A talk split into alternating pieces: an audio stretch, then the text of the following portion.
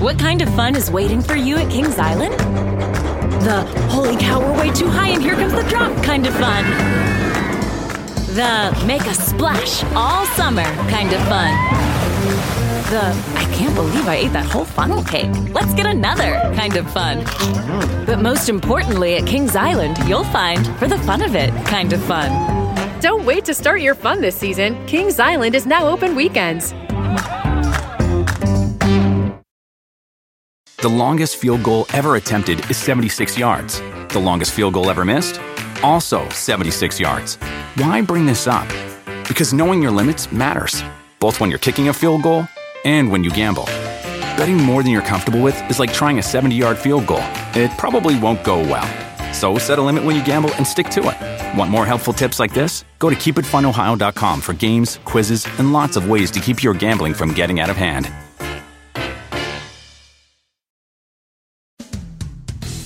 We have a great episode of UFC Unfiltered. Myself and Matt Serra, of course, are here. Master Renzo Gracie is in studio. Master Rickson Gracie calls in. Amanda Nunes calls in. Everything goes smoothly for once. Great show. It really was. Jaws are dropped throughout this arena. Nobody is sitting down. Chasing that finish. Elbows raining down. Oh! On the button. Are you kidding me? Oh, he hurt him again. He's out. This is UFC Unfiltered. And now, your hosts, Jim Norton and Matt Serra. Okay, Hi. I'm gone for one week and they changed the opening. That's different. That guy's voiceover. Yeah. They it took is, out right. digital media. Yeah, it's a different company. We we changed names. Did you really? Yeah. Wait, I uh, wasn't even. How about I wasn't paying attention? That's all right. You're busy. Wait, Get wait. ready. Did we hear the, You're the a Joe killer. Rogan yelling and everything else? Yeah, yeah, that's all the same. But But, it's just it's it's a different The company. guy's name, opening. You are alert. I just noticed these things. I think Master Renzo's on Twitter or something. That's okay. Whatever he's You- oh, doing you- is fine. want to announce? I'm not going to tell him not to do something. We should turn the air on. It's brutal in here. Yeah, it is. Uh, of course, we have uh, Renzo Gracie is our in studio guy. I'm really happy you're here because Master Renzo. I've never uh, got to do uh, be in here when you're here. It's the first time. It's true. First time. Yes, I'm And happy it's you're a here. pleasure to meet you. I, I, I, I thought he was big. you thought he was fat. You're Yeah, trying to be but nice. The guy's in better shape than we are. You can move Look this how thing. You can move this thing around. I want you comfortable. Put that right there. Yeah, that's the first thing he said to me. He goes, "Oh, I thought you were fat." I'm like, "Oh no, thank you." Unbelievable. I probably saw some old pictures. I never realized he was. Oh, I was a pig. I was You a were a fat pig. pig. Yeah, I was really awful. You were happy and you didn't know it. I was really bad for a while. And now look at him. Yeah, just a little bit. Now he. Just coming coming from the gym. Just came from the gym. I know he's wearing Eating sweat- nuts. I, I don't He's like that. eating He, nuts. he came in wearing sweatpants, and that that that. Nuts mess me up though. me. They make it, it's, it's like I've been constant. Not that anybody cares. I've been constipated for a week. I think I eat too many almonds. Yeah. I think that does it. That helps. That helps. I don't know. It blocked me up. have one of you, have You see, of he's making fun. He's making fun of your sweatpants. I know, but I just I literally just came from the, gym strip to club? here. No, uh, yeah, I know. Ask, ask him about his jeans shorts in Brazil. Oh yeah, you know, when I went to Brazil the first time, uh, you know, I wasn't I wasn't with it with the wardrobe. I didn't know you're not supposed to wear jean What's wrong shorts. with jean shorts? Oh, what? Terrific.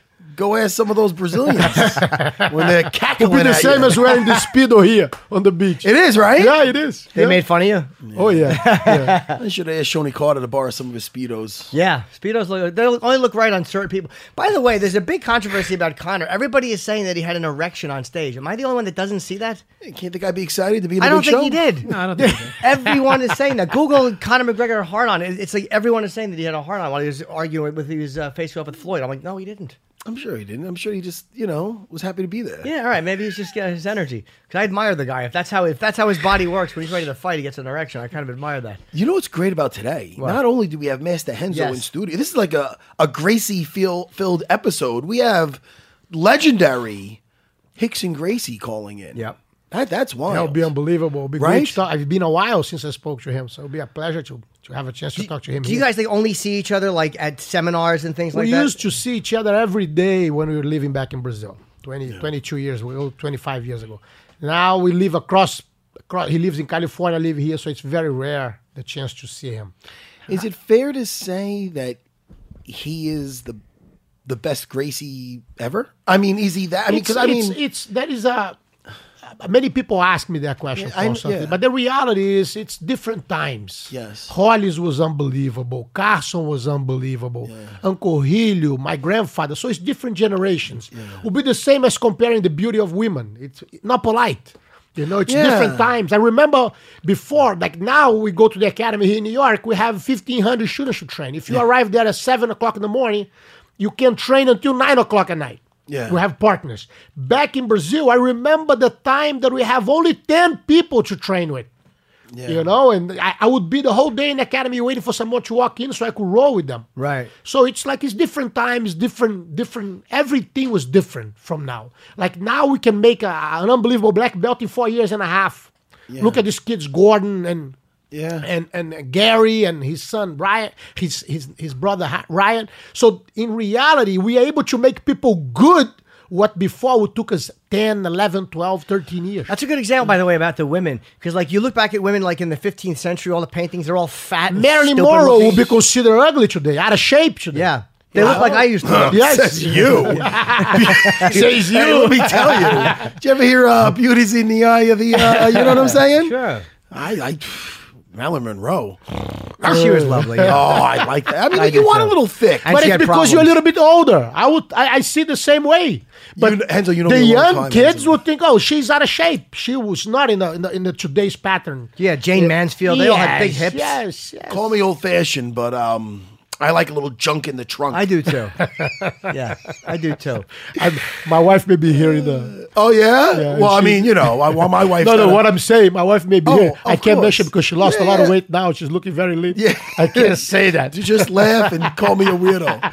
But uh, what was I going to say? I But back I- to training, though. Ji- I'm sorry, Jimmy, because uh, Master Renzo was saying back in back in Brazil, it was hard to find people. When we opened up here, when Renzo opened up here, classes were only available like one day a week, then three days a week. Yes. and then finally they opened up an uh, an academy. Um, And, and the funny we- thing, when I came here in 1996, today, 2017, yeah. I'm able to charge less for jiu-jitsu than I charged back then. Because you have so many more people. And I'm able, I have more people, and I was able to to give more classes and make jiu-jitsu more available to more people. So this was like a, a goal that I had. I say I have to bring the price down to reach more people, and and I was able to do it. How much? Pre- I always wanted. Are there any Gracies that don't do jujitsu? Are there, is there anybody in the There family that just didn't want to do it? That is that is some great. There was a, one of my uncles decided to do a factory of uh, of mattress, of waterbed mattress, and very successful on that too. You know. He just didn't want to train. Yeah, didn't like it. Was tired. My father turned more into, even though he runs the, the, the Brazilian Jiu Jitsu, Fed- the Rio de Janeiro Jiu Jitsu Federation, he worked a lot in real estate, you know, the real estate uh, selling and buying business. Oh, really? Yeah, so. I'm thinking of waterbeds. They fucking Yeah. suck. I don't like them either. yeah, yeah. It's like a fucking 70s porno. Yes, right? yes. Fucking waterbeds. I actually, I think I lost my virginity on a waterbed. Oh no. Yeah, I did. My buddy Jimmy's Jimmy's house. oh, no. It wasn't Jimmy though. Oh, I hope not. No, no, no. You're trying to get away and We're not gonna say who it was. But what a good time. But it was a fucking waterbed. It's the last time I was ever on a waterbed. yeah, they're overrated. I think. Yeah. 'Cause I get sick. I get nauseous when I'm on a waterbed. and I Oh, sleep. really? Yeah, Yeah? yeah, yeah. Like I you're in get a boat. A little bit dizzy. So you wanted, but you wanted to train. You weren't pressured into training. No, my whole we never pressure to train. Like I believe for the fact that we learned when we were very young, you fall in love and you stick with it. And I love surfing. I compete on surfing, but it got to a point in my life that I said, "That's it. Jiu-jitsu is the one that I is the thing that I have to do." So, you know, I felt like an obligation to to to to live the jiu-jitsu life, and I did. What year did you open your school? The one here in the United States was 1996, but uh, the first one was was was uh, 2000. Was there ever a time when your school's open and it was just starting and you're like, I'm not going to have enough people here to make this work? Or was there? Oh, many times, many. Ti- I was broke like many times financially because I never accept to work for somebody else, and I always set up my schools, even back in Brazil. And I used to to to to have a school on the size of this studio here, and we always, you know, like I always to make end meets was very hard. I had to teach privates, go in people's house, uh, you know, and everything was worth it. I was able to build what I have today. And now you have them all over the world. Oh yes. So it's nice. You just get to I travel. have like you're- 60, 67, 69 schools all over the globe. Yeah. Oh, I, I thought you had like eight or nine. I didn't know you had 60 something. Yeah, we have we have schools everywhere. He's got an empire. man. That's amazing. So, what does someone have to do to say, okay, I want to open up a Renzo Gracie uh, Jiu Jitsu school? How, do- how do I they try, get your approval? You have to understand. I try to keep it very close to the guys who train with us. You know, and uh, today we have like 37 just in Mexico. Mexico alone. The last competition there, there was 2,500 competitors on the nationals, and most were from Renzo Gracie Academy. So that alone, it's it's priceless. It's great advertising too. Yes, yes, it is. Do you spend a lot of time down there? Yes, I do. And now I begun a program. I don't know if you guys seen this on the internet. It's called Galler, G A L L E R R. And it's I teach online, and then I teach. I, I put seminars online. The last one was watched by over a million people. Now, let me ask you about that. I want to ask you about that because you had a problem. Now, I don't know if this is. I don't. I'm, I don't know anything about this. I seen some of the stuff uh, that you're doing something online. I wanted to ask you about it. So uh, you, you you we had you had some issues with with uh, another part of your family, the the the the, the, the Torrance Gracie brothers.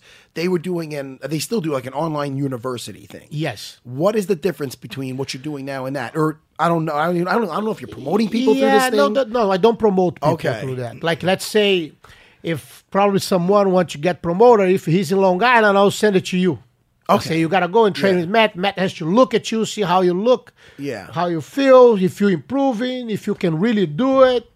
It's like so. In reality, what I want is make jiu-jitsu reach people that don't have access to jiu-jitsu. So I've been teaching everything from the basics all the way up, how to run a class. So you can run out of your garage if you are in an island on the Pacific. You know, you still don't have a jiu-jitsu teacher, but you have access to knowledge. That's my goal. It's to spread jiu-jitsu the most. You know.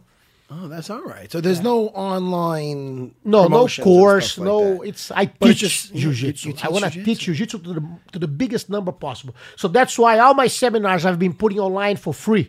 I put it on. The last one was watched live by one million people. really. That's incredible. Yeah, Would have been unbelievable. A, million and one if I knew Yes, about this. yes. What is what? Where? How do they get onto this? it's uh, it's uh, it's called Galler. It's Galler. G A G for like Gracie. Yeah. It's gallery without the Y, okay. with two L's and two R's. All right. When did you notice too? Because there had to be because long before I watched UFC, like I knew who the Gracies And were. for you to have an idea, I got invited. The thing's getting so popular. I got invited for two TV shows in Brazil. Oh yeah. They want me to move to Brazil to do to run two TV shows. No, no, you got to stay here. Ah, It's- that- it's there's no it's- chance it's I'm bad leaving enough this you're- New they could York. send a camera crew gotta- here to film you here anyway. You could you could film the show here. There's no, you don't have to go there. I can't leave it. I It's, can't it's leave O Globo looking to bring him over. Is that the name of the place? Is that the name of this? O Globo. it. Globo, yeah, Globo. Globo, yeah, yeah. yeah, yeah. When did you notice all of a sudden that jiu-jitsu became this mainstream thing that everybody was aware of?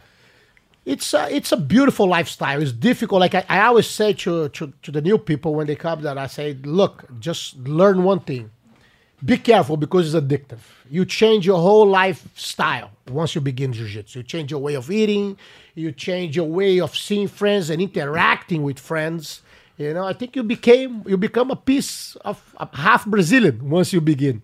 You know, you start having you you build friends for the rest of your life. You build relationships that will help you go through life much easier. You open every door. Jiu-jitsu is amazing. So you don't think amazing I, tool. I'm 49. I keep feeling like I'm too old. You, you You- just keep thinking I, I too was old. I was just on the Masters in, in, in Las Vegas during the Mayweather fight, and I saw a guy 76 years old competing, Comp- and he's a blue belt. That means that he began two years ago. So what's this guy's excuse? Jimmy, You know? Yeah. Jimmy, we Jimmy, I it's know. it's really made for a guy like you. It, uh, and I mean that Yeah. isn't it? It's made for a Smaller a small statured guy man. to defend himself. Yes. Yeah. against a larger opponent. Because I always do get intimidated by a big guy. Like if I see a big, Matt's always fascinating to me. Like you don't care that he's big, and Matt's like, no, I don't. Oh, I'm wide. But I always I'm worry. why I tell them that. Huh? Huh? And, he- and hits like a mule. He does, right? Woo! I've seen him breaking jaws in the mm. sparring sessions. Remember I told you I take sh- and I would never take shit from any man. Yeah. that guy could tell me whatever. I'm not gonna. I ain't mad. And know what's great about Renzo? Because he can It's go because he step knows that every time that I say something for him, it's gonna be good for him. That's why. But you see how he's always so smiling and this Yeah. and that. In a drop of a fucking hat, he can switch. I look at oh. him. You don't know he's a goddamn psycho. He can, s- he can switch. No, he can switch in a heartbeat. I seen it. I fucking seen But it. can't people sense that? Can't- Can't people sense a guy who's like a guy who's always happy? People kind of understand like there's something going on there. Like I, people have to be able to sense that this a the, problem. the other day, I walk out of a bar. I just finished eating. We were shooting for gala. It was like one o'clock in the morning. I walk out. When I as I was leaving, there was three guys that came and asked me for a for a for for for a, for a photo to take a picture with me. And then I took a picture with them. They were very nice. I ordered three beers for them and three shots. You know. And then I walk out. When I walk out, Luca is arguing with a guy. It's a, it's a strange situation. And I walk and I'm putting my jacket. Closing my jacket, looking. The guy pulls one of those those air horn, comes straight to my ear and honk that thing full blast. Oh. Wait, one of the guys you took a picture with, or another No, guy? Oh, this guy outside they argue with the guys that I shoot the, the, the videos with. So when he honked that, I said he, he must have 15 guys with him to think that he can get away with this. And I look, it was just him and his girlfriend. So I said to him, my man, this is not polite. And he goes, yeah, and what are you going to do about it? I said, I'm going to tell you what I'm going to do about it. You give me the, honk, the, the horn. I'm going to play in your ear, and I'm taking this home. This is mine now. because you can't, you, you're not responsible enough to walk around with this. What? I say, yeah. Or I'm gonna beat the crap out of you and take the horn. Anyway, it, this is it. He look at me, he goes, You won't do nothing about. it." So I bitch slap him so hard. He was flat in the air. When he fell, his girlfriend threw a punch right at my face. And I, I ducked. I say, "What is this, honey?" And she's still trying to hit me. And the guy's taking off running on his four. He was run, literally running on his four like a dog. I go to him. I go to him. I say, "Look, look, you such a nice girl. Why you walking around with a piece of garbage like that? You could make good, good kids. You're beautiful, and the best of all, you are angry. I like that in a woman, but you gotta get a better father for your kids. Look." So I took the horn and I took home. My now my grandkid every day plays with the horn. You know, he goes to me, "Whoa!" like a grandpa. Ah, I said, "Let's go." We go in the garage and he's, he honks the horn every day. It's so this this should tell you something in the street. When you say something to a guy, you blow a horn in his ear, and your response is, "That's not polite." That Yeah. should be an alarming to anyone in the street. That's an alarming response. Yeah, and what I was actually measuring was, as I was saying, that's not polite. I'm looking to see who was gonna be on his side. Yeah. and then I say he's by himself with his girlfriend. He's crazy. Why did he do it? He was just drunk. I don't know, man. He probably was doing that the whole night. I could see that he because he did to the guys who walk right out. And the best part, after I hit him and he take off running, and the girls, the thing, the three guys that I just paid the that I took the picture and paid the and paid the drinks, jump out, guns on their hand with their badges, and they go. Uh, they go, Hazel, don't worry, we saw everything. We're police. We're New York police officers. I said, guys, there's only one way I go to jail is if you guys arrest me. Otherwise, have a good night. They go, have a good night. And I took off. Did he get the other guy? No, they took he's- he off. just- yeah. The guy took off running on his farm, man. He's Getting probably s- running until now. Getting slapped has got to be really awful in public. That's embarrassing to get slapped. Yeah, But a lot it's- A good hard slap. That's a good technique on that that I learned from my father when I was seven. Until today works. The, the good hard oh, slap. Oh, when it lands, you gotta see, and sh- it sounds like a like a like a 38 caliber shot. The same noise, you know. How good did it feel to slap that guy? It must have Oh, felt. it feels great. and the best was Luca looking at the whole thing, and he goes to me, Hazel, why did you hit him with your left hand? Your right hand. And I said to him, I said, Luca, believe it. I thought on everything before I did it. On my left hand, I had a $16,000 watch that the chick gave me as a gift. I said, and I, when I hit him, and I'm looking to see if the- my watch didn't take off, you know? And the reason why I did with the left was because his girlfriend was right behind him. So if I had him in, with the right, his head would bounce back on her.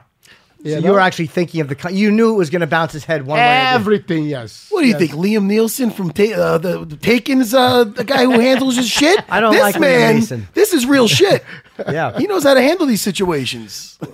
Oh, we're gonna we're gonna call Rickson, Chris. We've been in a Oh field. this, oh, this is exciting to call Rickson. I love stuff like that. I met. That's. I a wish great I could do story. it. Oh, Renzo's got a thousand of those stories. You know what I would have done? I would have just had a horn blown in my face and walked away and been annoyed. You would have just lost your hearing. yeah, I would be like, oh, come on. What's the name of the Rickson's thing going? The Rickson Gracie Cup. Rickson Gracie Cup. That I don't know. He's doing a new tournament. Do you know about his tournament? No. Oh man. Well, this is exciting. Well, he's doing a new grappling tournament that that uh, he's very passionate about. But I want to ask him about his career. Listen, I've been a fan since he smacked Hugo Duarte on a beach in Rio. Where was that? Where did he smack? That I guy? think he's Remember, on the that was before he moved here. Yeah. Is Hello. this uh, Master Rickson Gracie? Speaking. How are you, my friend? Rickson, how are you? This is such an honor. This is Matt Serra. I'm here with Jim Norton and your favorite cousin. Rickson, seu malandro! Saudade, meu primo amado. My, dear, my dear cousin Renzo, Ah, saudade, Rickson. This is a regular. guys. Hey, Matt, what's up, champ? How are you? Oh man, the fact that you even know my name. Let me tell you, I got Renzo Gracie, who's my idol right here, but now I got two guys that I really, I grew, I look up to in in, in this on the studio, in this right. uh, on the phone today in the studio. I'm almost uh, tongue tied. I'm so excited, Jimmy. Well, can, I, I'll I'll start off. When, when exactly was that? Uh, th- there was a ceremony I was watching online where you were given a, a red belt. How long ago was that? Just so I have a time frame. It's about a couple of months. Oh, it was really recent, and you really didn't know that was coming. Yeah, not not not exact. I still like not accepting in my mind. I I- I feel like is a is a is a move which is I respect my brother Rorion, but it's not fit with the purpose of if I have in mind to represent some kind of new concepts for jiu-jitsu. So I feel like even though I receive, no thanks. So now, will you will you wear it, or will you wear the belt you were wearing? I don't know how that works. No, I, I'm not using it right now. I, I receive it the day I have I put it on, but I feel like uh, jiu-jitsu now needs a, a guidance and, and unifying the, the, the vision, and to getting a belt uh, because I deserve it, because I did something. That's a little controversial in my mind. I feel like I have to earn it by the time I should, you know, spend in each degree. In each degree, so for me, it's a little. I feel like a little short for that. uh, In five in, years, in reality, Rickson is too young for that belt. they tried to make him look old. Rickson could wear any belt he felt like it. His jiu-jitsu, what he did for the sport, it's unbelievable. What people don't understand is there's rules of time frame. They try to give me my belt, and I still have four years to go on this belt that I have. You know, so I can't accept before that too. And Rickson did the same. In reality, it was a beautiful ceremony, beautiful gift. You know, and Rickson can use from a white belt to a, the red belt that if he feels like it.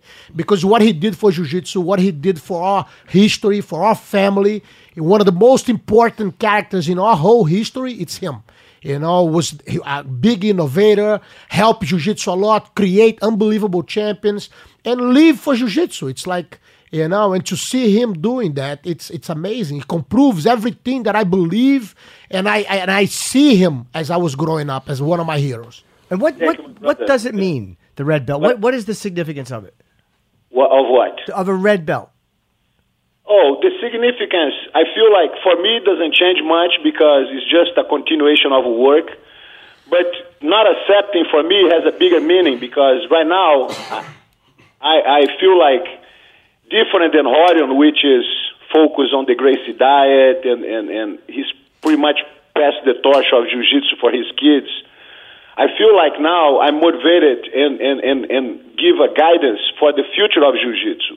And through the Jiu-Jitsu Global Federation, I feel like is a need for us to re, re, redo the, the, the, the way for us to de- give degrees, you know, and establish a guidance for what needs to be done for the guy have a degree and be able to use it with pride, you know, because I feel like it's not about what you did and it's not about the time you have in your belt to earn the degree. It's more like the service you've been doing for jiu-jitsu to become a professor and to establish your position as a professor during your life. A lot of people coming from a tournament and win a, a black belt already with an instructor, like a red red bar on the corner, and then eventually they just start to, to adding time to their belts without teaching, without putting themselves uh, in the jiu-jitsu service. So it's questionable how many people has degrees who they not even know what they what degrees are for. So, It's so true. in order for us to establish a, a new a new reference, a new guidance, the first important thing for me is not adding more degrees on my belt. I feel like that's not important at all. It's important for us to know what's the, the need for the belt in each in each degree and, and so on. So I'm pretty much forward to unified jiu-jitsu and organizing the, the, the, the, the rules for everybody to live by. You know, I think that's the best approach. And, and oh, God, No, I was just gonna ask. Uh, like I said, I've been a fan forever, Rickson since you, to, from your fights with uh, Zulu to you smacking Hugo Duarte on a beach in Rio to your fights in Japan, um, is there any particular match or moment that is more glorious that stands out than all the re- from all the rest?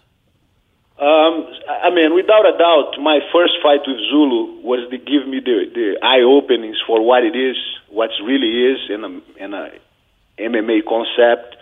And uh, and uh, and the end of the ro- the first round, I was scared with how tired I was and how big the guy was and how difficult has been the fight. And I and I pretty much in my heart I said, I don't have what it needs to win this fight. And I come back to the corner and, and, and basically chicken out with my father. Said, Dad, I cannot go back there. I'm exhausted. And my dad did not even hear what I said. Said, No, you did great. Now you're gonna kick his ass. He's tired than you. And I argue with him. No, I'm really tired. I cannot make it. And then my my brother Rolls throw me. Throw me a, a bucket of ice and water in my my head. I just and bang, I'm back there, you know. And like they said, I I win in three minutes in the second round. And that was my biggest experience where my mind uh, was like not ready and not not unified with my body and my spirit to go forward in a mission. I was like scared of the outcome. And from that experience, I learned you should not let ever your mind uh, scare you away from a, from a mission. You know. So from that point on, I was bigger because I was united. Mindset my mindset, my spiritual guidance, my techniques, they all push me forward. And never ever I felt like I have to quit before is I, I be killed, you know. So was a great experience, was the most enlightening experience for me, which make me uh, believe my mind has to be aligned with my spirit and my body and, and, uh, and never quit.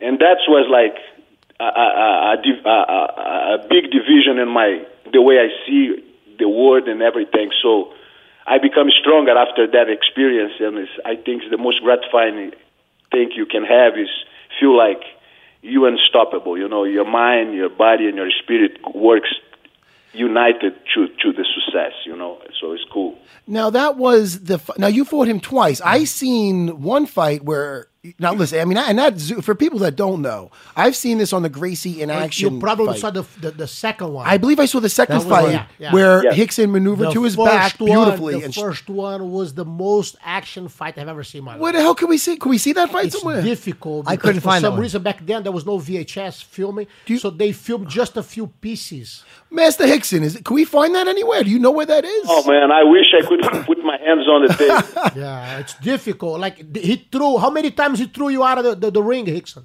Two times. Two times he tossed him over the ropes outside. He was an athletic. He was an amazing. He was a freak. What was the weight difference between you guys? Uh, at least 15 kilos, like 35 pounds.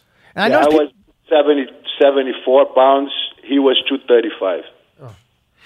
When I seen that fight, It's a huge difference. I must have been around 17 years old when I saw those Gracie in action videos. And, we thought what- Rickson yeah. was huge at 173, 173, 174 pounds. No, because Rickson always he was strong. always well built, Yeah. cut. But this guy was like 235 without one gram of fat. Yeah, he was a big dude. Explosive, like you couldn't believe. This guy run the whole Brazil beating up people. He would go to a town, make a challenge. Someone would show up to fight him. He'll beat him up. He had like hundred fights of MMA. So were people rooting for you, or were they rooting for him, or was it, or was it 50-50? No, uh, he was in, a, in his local place, Brasilia. He was not my They town. were and, rooting for him. and everybody rooting for the, the, the champion, you know, for the local champion, which he was very famous there. I was just a newcomer, never never did a fight before, so and they see like a little kid, they, they're almost crying for me. It's just- They feeling sorry for you, yeah. They said they're crazy to bring a small kid like this to fight Zulu. And wasn't he trying to eye gouge you in the second fight as well? Mm, yeah, he tried to, to, to survive from the choke. He tried to go for my eyes, but it's not exactly something which, you know, I mean, It the was rest. just because back then was a war, was a real fight.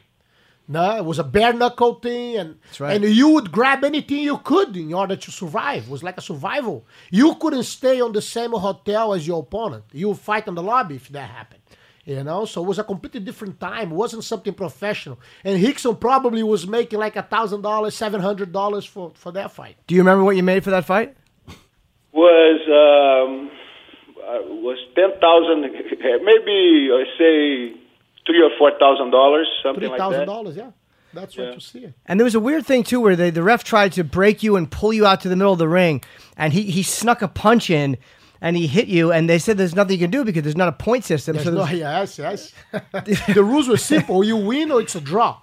You know, and was you could do anything, and not, there's not even judges to judge you outside. What people don't understand, what people don't know now at home, probably everybody knows the name. Uh, even the casual fan, the UFC fan, they know Royce Gracie because of those early UFCs. But at that time, Rickson was the champion of the family. So it By al- far. He so it the always best I have and ever seen on the mat. Now I was wondering, Renzo, and I'm going to ask Rickson also. Like, is it because Rickson looked like you just said he looked powerful? Rickson, he always was looked powerful. He was always strong, but not Why- only that, he why was did they- disciplined. He trained the Yes, whole day. but why- he so- could move much better than the other. My he question- could dominate all of us of in one training session. My question is, why did uh, you know? And I don't know if this is a weird question, but why would they put Royce in instead of Rickson if Rickson's the champion of the family? I, I believe because Hoyle worked more with Royce than he worked with the Rickson. Rickson, uh, you, could you add in on that, or I don't want to make any tension with the family. I just want to know for the people at home, they they need to know who Rickson Gracie is if they do not know. I'm talking about these was kids. a, growing was up. a, a double idea of Harding. Harding first, he has over he has more more control over Royce. He has more like uh, uh, so he tried to put Royce because he was uh, easy to manage. The second thing is uh, he told me I was the champion. I was supposed to be on the on the on the shelf waiting for something really challenging and let Royce start and, and, and begin his career and, and get a chance for him to do things and maybe if he get lost or something, if he lose, I come up to to restore the situation. So he put me in a seat where uh, was not exactly my idea. I like to represent, but the way he put it, it was be- better for Royce, better for the UFC, and give me like it's like give me keep me as a as a last resort thing. So And, in the end, he end up being very positive. You see, in life, when things don't happen, there's a reason. Rickson end up going to Japan and open the whole Japanese market for martial arts. We all end up fighting there. Our whole family fought there. Pride was created. You know, and Rickson was the biggest star in Japan. And thanks to, to this situation, that for the fact that he didn't fight in America, the whole market went to Japan thanks to Rickson. There's a documentary, which is an, a beautiful documentary, which is Legacy, which I'm going to talk about that later. Renzo. That's Renzo's that documentary, but it's called Choke, and it's based on Rickson's experience in this tournament, the Vale Tudo. I believe the Vale Tudo Open. Am I saying that correct? Ninety-five. yes, twenty five. Yes. Yes, in 1995. And have you ever seen the? the I- yes, I have. It's such an amazing. It captures the whole time, and, and it holds up over time. I watched it recently. I love it. Um, It's Reeb. I like. I like. I like when ageless. Rickson. I Rickson. I like when you're in the water and they asking if you're cold and you're going reborn or some shit like that. it got me psyched. But now, when you got that call when for, for that, how did that work? They actually that you got involved with that uh, Vale Tudo Open, '95. Uh, Royce won the UFC, and he makes like a, a statement where he say, "Oh, if you think I'm good, you should train with see my brother Rickson. He's better than me." So the Japanese start to become curious about me, and they and the, through the Shooto Association, which is the Satoru Sayama gym and and Shooto Shooto. Uh, uh, association, they start to invite me to compete on the Shooto rules in Japan. And with a lot of you the negotiations, we transformed the rules to become the first MMA, like with gloves and could punches and could use like we do in MMA today. And then uh, I accept to fight there for the first time in the Japan Open '94, which is a new event with new rules.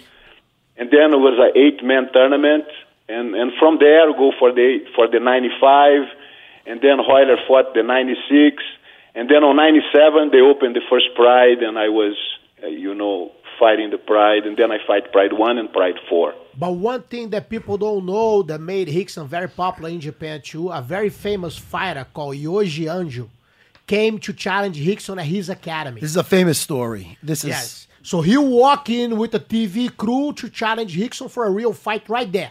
He didn't believe Rickson could beat him. So they closed the doors and Rickson beat the crap out of him. Now, Rickson, you weren't you weren't at the school at this time when he showed up.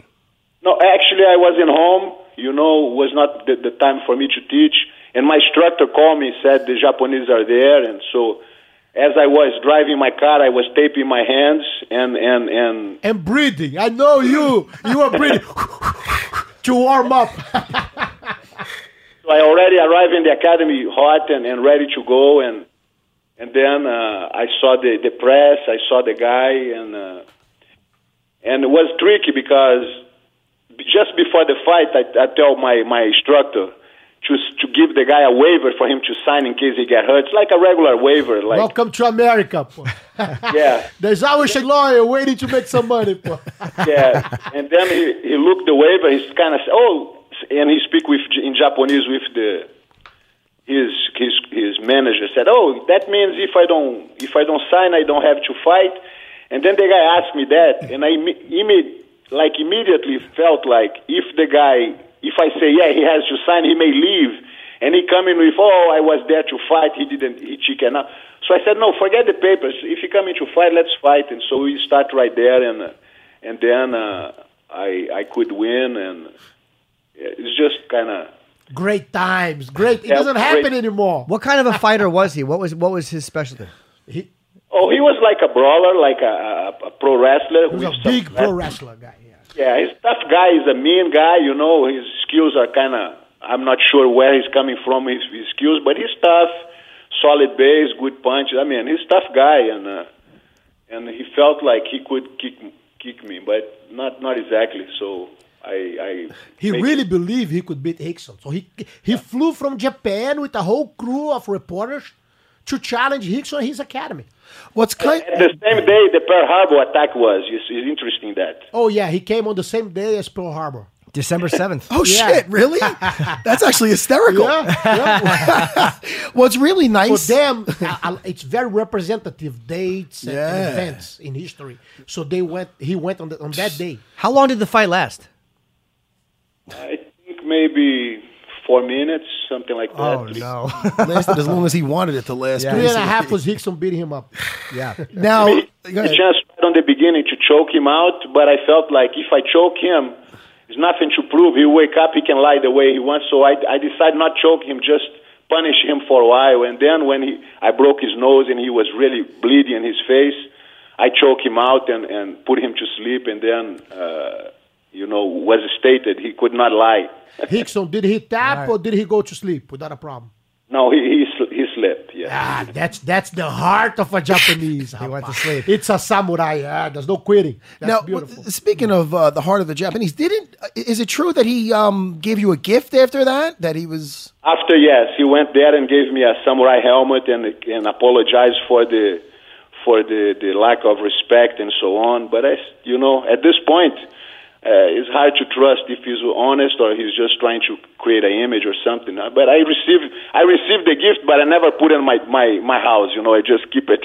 And now. Will that video ever surface? Because Yeah, it's almost like the big. that. I mean, we know it happened. Everybody knows it happened. But we want to see. I want to see Rickson mounted on somebody beating the shit out of him. Yeah. I can't get enough of that.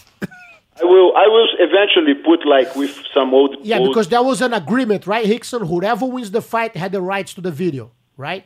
Yes, yes. So Actually, Rickson the has the video was I done by myself. If I if Hodgson didn't film, we didn't have the video. You know, so it was like uh, the camera was with me in the car and he filmed. So that's the only image we have because no other cameras filmed anything.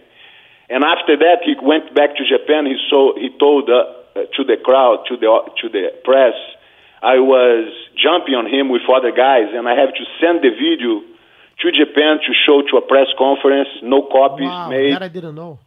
And then, and then uh, was clarified my image, and what happened was like a clean fight, and he kind of my image went even better for after that. Oh, he tried to lie and say that you jumped him. Yes, He lied. was a very difficult guy, this Yoji Anjo. He ended up fighting Ryan in one of the prides. Remember that? Is that the Ryan broke his arm? Yeah, that- oh no, I'm a different Ryan, guy. I think beat him the whole fight. Tough guy, very tough guy and big guy. But he was always weird. He's the guy who knocked out Maeda. Remember Maeda? The yes, king of the yes, I the do. Rings. Oh, the Japanese names kind of blend together a lot of times. Yes, yes. I see it a lot. I don't. Is that wrong to say? I don't No, know. it's hard to remember. Now, Hicks, uh, Rickson, we're going to ask about. We're going to talk in a second about that Rickson Gracie Cup that uh, that, that you're that you're very passionate about and that, that you're going to be Beautiful work Rickson is Yeah, doing. with I- I can't wait to He's organizing, helping to organize jiu-jitsu. He's beginning the competitions. I've been following closer. I, I want to know all about that. But let me let me just ask you, Rickson, with your whole career, how did you know it was time to to walk away towards the end? A lot of fighters hold on too long. They take one more fight. I mean, you never took really any abuse because your jujitsu's uh, a beautiful thing. When did? How did you know it was time just to say, "All right, I'm, I'm done"? Yeah, this. I mean, for me, it was like uh, I have to to follow the the superior guidance of God. It's not something I decide. Was put in my hands, and I, you know, first of all, uh, I lost my son just after the the Funaki fight, and which just opened the the business situation for me to be to do the biggest fight ever in my life will be like against Sakuraba, and everything was planned for that. And, and and then my son departure from this life, and and I have to postpone this fight, and then eventually the whole business as a whole fall down in Japan, and Sakuraba lost, and Pride gets involved with the mafia, and then the whole industry becomes uh, smaller. And once my family and myself uh, get out of this this tragedy, two years and a half later, I was again trying to make myself available for a fight. And the opportunity, I, I get a free agent, a new a new Japanese guy who becomes like my agent to create a, a new possibilities. But the situation never happened again. Like a good fight, prize money. It's, the situations are not there for me for a while, and uh, eventually uh, I get a little injury on my hip, and I was not confident to train hard. And the guy, like almost five years after that, some guy from Texas tried to create a new event, and he offered me a good chunk of money, which was great in terms of business, but I was not uh, confident to pick up a deal which I was not 100% confident to to to to fight. I was injured at the time. It was eight months in advance, but I was not sure if I will get better. So I decide, man, I, I cannot. And then he said, okay, the the, the money I'm going to give you in advance is unrefundable. You can keep for yourself if you in case you don't fight. But even though with that chance, I said, man, I feel like if I pick the money, I will fight no matter what. And to fight and to to pick a fight with that injury, I feel like I'm just putting myself in in, in harm's way because uh, I'm not being honest with what I should represent. So the money is not going to make me get into this fight. Only if I if I feel like I can do it, and I didn't. So and after that experience, I said, man, I'm not going to here try to. I mean, I feel like God doesn't give it to me a next fight, so I can I have to to live with that and and start to finding myself other ways to motivate myself instead being on the ring, competing, representing. I feel like jiu-jitsu needs needs me in other directions with different references and uh, I start to find my motivation somewhere else outside of the mat. And uh, can we ask you too that you're speaking of fighting and the, the way guys are, are fighting today? Demian Maia is probably the guy most uh, commonly his jiu-jitsu is praised. What what do you think of, of his fighting and, uh, and and his abilities? Oh man, he's a great representative for jiu-jitsu. I mean, he's a true champion. He loves, you know, applying jiu-jitsu. And his career, at one point, he was more like uh, learning and, and curious about striking. And then he, after he got a little uh, more grounded on the stand-up fighting, he he returned to jiu-jitsu very effectively and more like focused and taking the fight to the ground. And I really respect and admire that. And in this last fight. I we after the fight we we talk a little message and we talk about it and I said, man, you should go for the plan B quicker. And I, I said, what is that? I said, you have to instead trying to throw the guy who is like very low center of gravity with a hu- huge skills of of keeping his his base. You should grab him and bring him to his to your guard and and bring him the fight to the ground no matter what. And he said, yes, but I tried, but I couldn't. But you know, I know what you mean. So. I feel like he's a great representative. In this last fight, he should not keep the standing up or trying to, to go to the legs of the guy so much. He's supposed to entangle his head and bring him to the guard, and from the guard try to make the job. But unfortunately, he could not do that. But I still like feel like he has the potential to become a great, always representing jiu-jitsu there. I, I watched a video t- of you too, with Eddie Bravo is I think showing you something um, in Joe Rogan's studio, and you seem very comfortable letting somebody tell you something. Is it, is it something that just ingrained in you that you've always remained teachable, or when someone is telling you something, are you kind of you know is, is it kind of hard for you to listen to it? I'm, on- I'm in. I follow the rule of the the mind has to be like a parachute, has to keep open to work well, you know. So I'm not exactly there to judge. And if somebody come and show me a position, I will be respectful enough to to to try to understand and see what is coming from. And uh, you know, and immediately I coming from any situation that, and I try to evaluate in my own training and my own position is what works and what doesn't because I feel like you have to keep your mind open and, and, and be willing to adapt your game, to grow. And I feel like uh, he has some ideas. He's, uh, he likes jiu-jitsu. He loves the situation. But, you know, he has his personal view, which sometimes I disagree, but I'm not there to argue with him. So let him speak his heart and tell whatever he believes, and it's okay for me, no problem. Now, Mr. Rickson, I, I have to ask you this question. This is going to be out of left field, okay? I'm a huge comic book nerd, and I, I was watching the. Now, you can understand how excited I was. I was watching The Incredible Hulk with Edward Norton, and then there's Master Rickson breathing and showing the Hulk how to. Con- Bruce Banner, Jimmy, he's showing him how to control his rage. Rickson, he played a huge part in that movie. Because at the end, he learned it's the funny. breathing. I was I was in Reykjavik in Iceland watching the movie with Gunnar Nelson, and the guys, and then suddenly he pops in the screen. Too, I. I yelled like, "Ah, it's Rickson!" how did that? How did that come about? That you were in that that Hulk, Incredible Hulk movie? Uh, the, the the the director needs somebody who has to show Hulk or, or Bruce Banner uh, some techniques and to make him feel like in control. And the way the the the choreographer tried to present the strategy was very confusing for for Norton, Edward Norton, and for myself. So the guys tried to create a lot of action pack, and the Edward Norton was not comfortable. So eventually, I said. I brought the idea of let's make something more like relevant to his position as a scientist. So let's teach him how to control his emotions through breathing. And he really loved the idea, you know, about being slapped and being nervous and controlling through the breathing.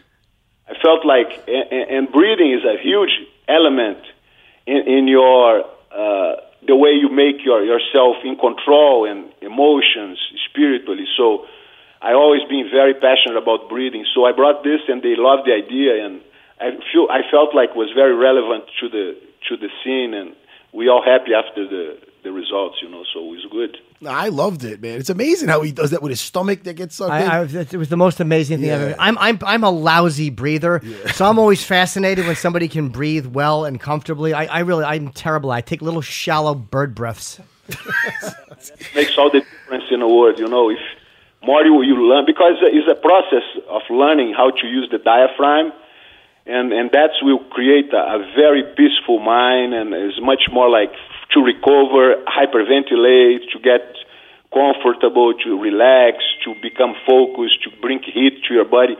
All the breathings can bring you some kind of element of of of support. So. Yeah, you began that training on, on the 80s, I remember, with uh, Cani in Brazil, right? Yes, With Orlando Cani, exercises. my master, and he really gave me a lot. And uh, He, he, very the other day, he was mentioning that you were the best creation he ever had. You know, he goes, Yes. Rickson was the best. Hi- Rickson, people don't know, he was able to outweigh his master on that on those on those exercises. They call back then the, the, the mimic animal moves and everything. Rickson was so good at it. So Cani says the first guy that was able to outdo my achievements on this, it's Rickson. And he and now Kron's training with him. I he, I received a picture. I saw a picture the other day too on the internet. Um, I'm so happy to see him. You know, the kid has a lot to go and That represent. kid is amazing. Your son is amazing. All your kids are unbelievable, Rickson. All of them. It's animal moves you were talking about. Yes. I do animal noises. Arr, arr. No, I'm sorry, Rickson. Rickson, I'm sorry for barking. Listen, could you tell us about the Rickson Gracie Cup that you're so passionate about? Could you oh tell us? man, that's been like a long journey for me in terms of you know the the JJGF visions because in one point I have to be motivated again because I was not competitive enough. I was not.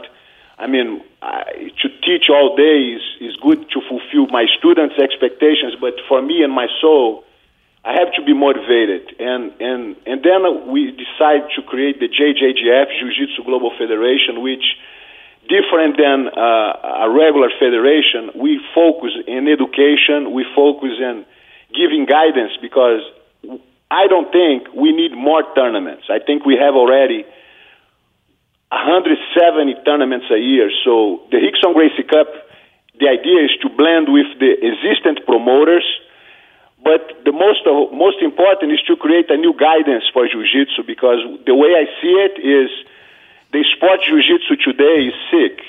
You know, needs a better guidance because the rules of of, of engagement are, are, are jeopardizing our, our culture.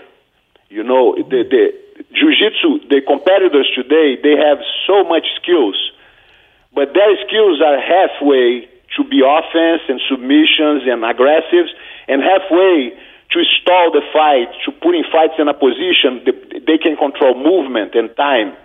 And that takes completely the idea of our culture of moving to resolve the problem, moving to submit your opponent. And that is going to be the, the action which can be translated in self defense, can be translated in MMA, and so on.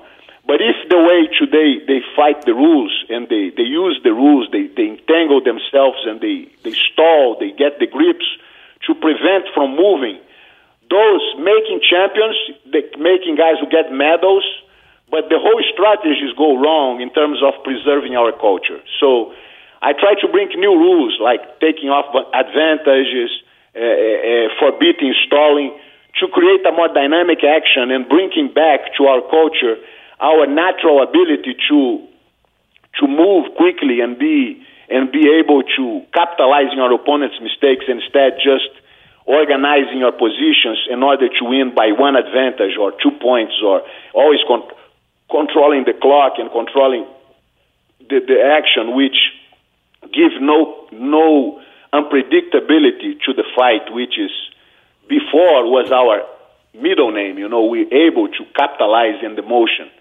You know, you see a fight, for example, we just saw the, my cousin Roger against Buchecha. I love Buchecha fighting. He's a very dynamic fighter, but he because he's been competing so much, he's already started to find himself sometimes in positions to be comfortable the opposite of Roger, who is not intent about making points or, or comfortable. He's always thinking about seeking for the opening. And even though the fight flows, Roger has one in, one intention only: was submit. And if the opportunity arises, he will do it. Different than Buchecha, who was there to play a game of positions and and and and waiting for opportunities, which get him confused. And and I mean, was just a huge difference between between effectiveness of Roger and Buchecha. I mean, it's, it's just unbelievable. And confirming what I believe, our old school jiu-jitsu being, I mean, when it's displayed eh, with the integrity, becomes much more effective than this new jiu-jitsu which come in with stallings and, and berimbolos and, and 50-50s, which has no no realistic aspects of in, to engage in a fight with that. So the Rickson Gracie Cup has to restore all this and also bringing a new a new thing to the table, which is self defense championship, which is for people who don't exactly like to compete, entangle themselves and get their ear busted, and but it's but that's a great thing for them to display knowledge of techniques and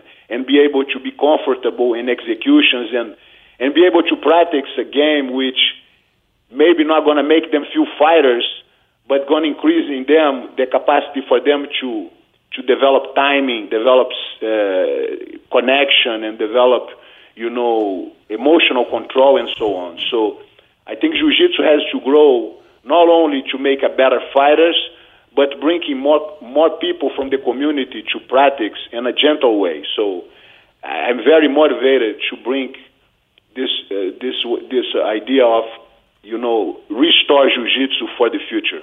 Now, when jiu-jitsu tournaments first started in Brazil, and now it, it was made for the point system was for what's the best position in a real fight. In other words, standing up, you get the fight down two points, you end up in the guard, okay, you're on top, but you pass the guard, you get cross-eyed, three points, okay. Now you get mounted, the best position for a fight, you keep it, four points. Back, both hooks, keep that, four points. So it was designed, I feel, like that same mindset with that point system.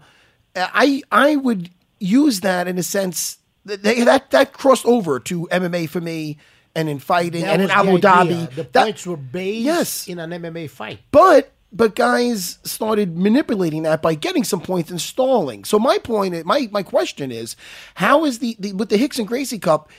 How is the point system? Is there a point system, or how is it going to be different No. than than that? The point system is crucial because in a normal fight, is escalation of control, is a superior position or not. So you, everything has to be analyzed to see who is the best fighter.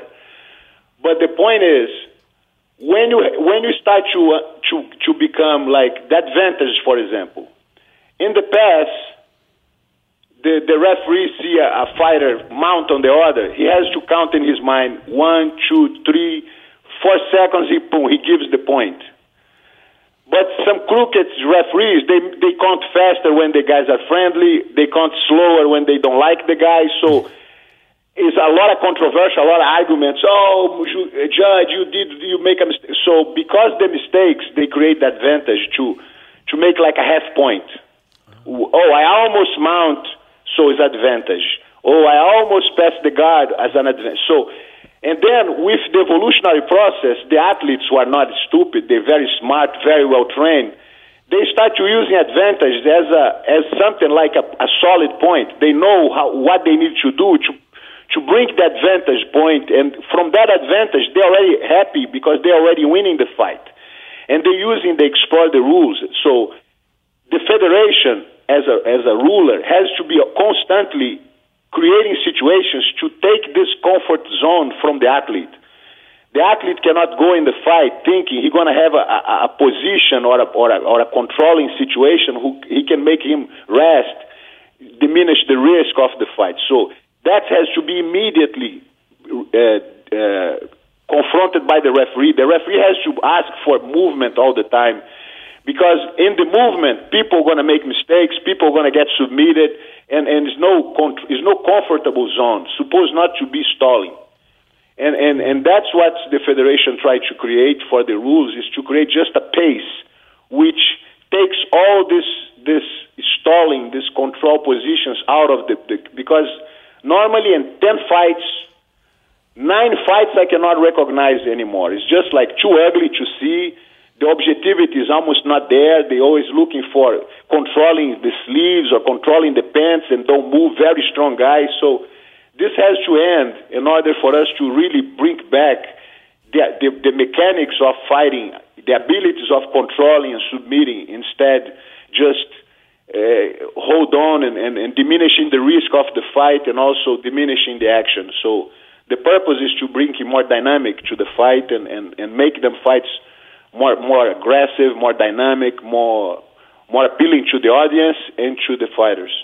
And and before we uh, before we let you go, Master Rickson, you've talked uh, in the past about uh, jujitsu kind of uh, being a social tool as opposed to a fighting tool. Um, h- how do you, how do you see that as a social tool? Jiu-jitsu is something which is more you practice, more you develop the self-awareness. You know, is something which, as you get exposed to a position and you learn how to use a leverage or an angle to escape, you start to become more aware when you get tired and how you should do to breathe under pressure. You, so you get exposed to the worst nightmares, to, to, to, to tiredness, to, to enemies or whatever. So, and that environment, which is tough but is friendly, you start to recognize yourself when you become too tired, when you become too anxious, too nervous, too weak, and you start to recognizing that and become more like it's like a, a medicine you take in order to become more balanced, more capable to to make perfect decisions, not only on the mat, but you become a stronger person. You know how to look to people in the eye and shake hand and give a hug, give love, give love, give respect, give forgiveness. So it's social because put you more in contact with yourself and based on the strength you develop within, you become more present in other people's lives. You become more sensitive to everything around you. So it's, kept based on the training, you become a better person. And if you become a better person, I mean, the, the reach of your your your advices, the reach of your touch, the reach is much bigger, you know. So I feel like everyone who learns jiu-jitsu becomes a better person, and that's is what we need to implement in our sport is be able to access the community as a whole and and giving them what they need to succeed in life, you know, because we all competing not only and on the mat, but we competing, we trying to achieve objectives or winning opponents. So the idea of being strat- strategically correct, the idea of being emotionally in control, the idea of being understanding of your angles and leverages, that's give you a perfect idea for you to conquer life in a much successful approach. So martial arts has to be something we all should have as a backbone in order to conquer life. And jiu-jitsu is a gentle way, is, is, the, is, the, is the technique can be offered to the weak one. The amazing aspect of jiu-jitsu, you don't have to have special qualities to practice. You can adapt jiu-jitsu to your own self, you know, and if you're a skinny guy, you're going to be like more technical and leverage. If you're stronger, you want to be using more weight distribution and, and concepts. So uh, it favors everyone in order to be better. And, and that's what I feel like is, is the biggest and the most motivational mission in my life is to try to spread this in the four, four corners of the world. Jimmy, well, this is knowledge, Jimmy. Jimmy, this is knowledge. Thank, thank you very much. I mean, it, it's to promote. I want to properly promote too, where people yes. can learn more about this. RicksonGracieCup.com for more details. Um, you know, it's just it's such an honor to talk to you, and uh, thank you so much for for spending some time with us today. We really appreciate it. Yeah, Master Rickson, hey, if, guys. Master Rickson, if you, my, my, my dear brother, I, I love you, man, and I love I, you too, my cousin. I love you too much, boy. And I'm you're the doing biggest great. fan. You know that. If you've been doing a great job for jiu-jitsu, man, and keep doing this, and you know, let's work together to make this the the sport of the nation, you know, and, and bringing jiu-jitsu for everybody. Whatever you need, my friend, I'm there. I'm coming in with a flying kick. Anything you need it, my man, I'm there. If you're ever in New York, uh, Master Rickson, uh, we would When love. is your seminar? It's next week or this week? Next week, this weekend in Albany, like nine and ten. He's doing a, a big seminar and in Albany. At Eddie Five, Eddie Five. He's gonna make me drive all the way up there. I can't believe.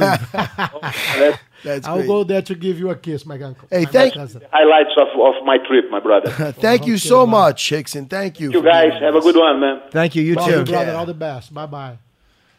All right, that was great. What a great That guy. Was, that was fantastic. That was fantastic. You can be different, my friend, living the jiu-jitsu lifestyle.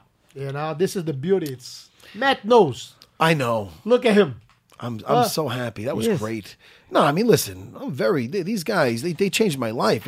When I met Renzo, I was headed. I was a disaster. What has he got? Oh, he's, He's looking at my yeah. Instagram. His Instagram. Renzo, Renzo multitasks. Yeah, Renzo, I understand. You know what's funny? The phone's going on. Renzo's taking a phone call like he's in the whispering in the Yeah. corner. One time, Renzo was uh, cornering, and they got a and they have the in the corner That was cam. my mom. Yeah, so my a guy mom so call it. I so have somebody- to answer every time. It doesn't matter where I am. So so he's cornering, and then in, it was one of those things. So in between rounds, they go to Renzo like in the corner, like, "What do you think of uh so and so? How's he doing when this guy's fighting?" And Renzo's on the phone as he's talking to this guy. So he goes, "Oh, can I ask you who you're talking to?" He goes, oh, "I'm talking to my mother," and he's yelling in the cage. It's fucking, he likes to multitask. Renzo That's Gracie. unbelievable. Many times I'm watching a fight on TV and I see a mistake the guy is doing, like UFC fights. I'll call his his his cornerman. I say, change this, do that, and they always pick the phone, and I'm able to give the directions for them. You say, correct this on the next round. It's gonna be better. Sometimes I'll You find. know, sometimes I'll. I'll find that I'll find like texts. I'm like, oh, there's a lot of texts congratulating. I think because uh, Chris Weidman just won, and also in the first few of them are just Renzo giving. I go, what the fuck? It's Renzo going like, man, tell him to fake the shot, and you are To right. make I go, what yeah, the yeah. fuck? I go, I this crazy Italian guy don't pick up the phone. I mean, I'm, I'm, so I'm the He crazy only one. check the message later. I'm not congratulating. I'm calling you to tell you, look, if he does this, it's gonna get better. In real time, you're telling In him real, in real time, time. yeah, yeah, yeah. I have to. Uh, I have to. I, we have to pay the bills at Audible. Oh, I have to Oh. do a read. Uh, there, I am happy that they're. Uh, have we not read for them before, Chris? Are they new sponsor? Uh, th- they're they're back again. I think Good. we had them back. I thought so. Uh, they're a leading provider of premium digital spoken audio information and entertainment on the internet. Audible content includes an unmatched selection of audiobooks and other products. Audible carries titles in business, classics, erotica, and sexuality. What? If you want to whack your bag a little. Oh yeah. You Uh, see, you just you just appeal to two of the guys here with you. Oh, yeah. Uh, the porno over there, the, the intellect over here.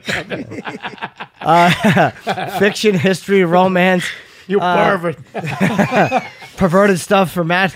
Uh, anything you want. Kids, young adult categories, all of it's available. I'm checking that out. I'm I'm going there to check that out. it's really they do have everything there, and if you you know, I get a little bit tired of reading, so I prefer to listen. A lot just of times, easier. what happens is I drive a lot. I drive sometimes two, three hours a day.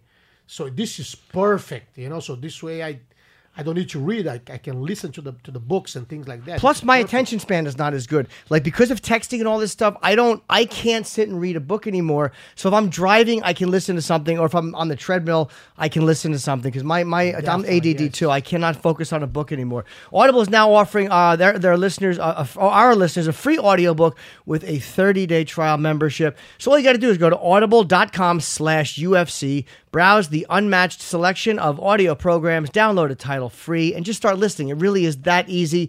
It's audible.com slash UFC, A U D I B L E dot com slash UFC.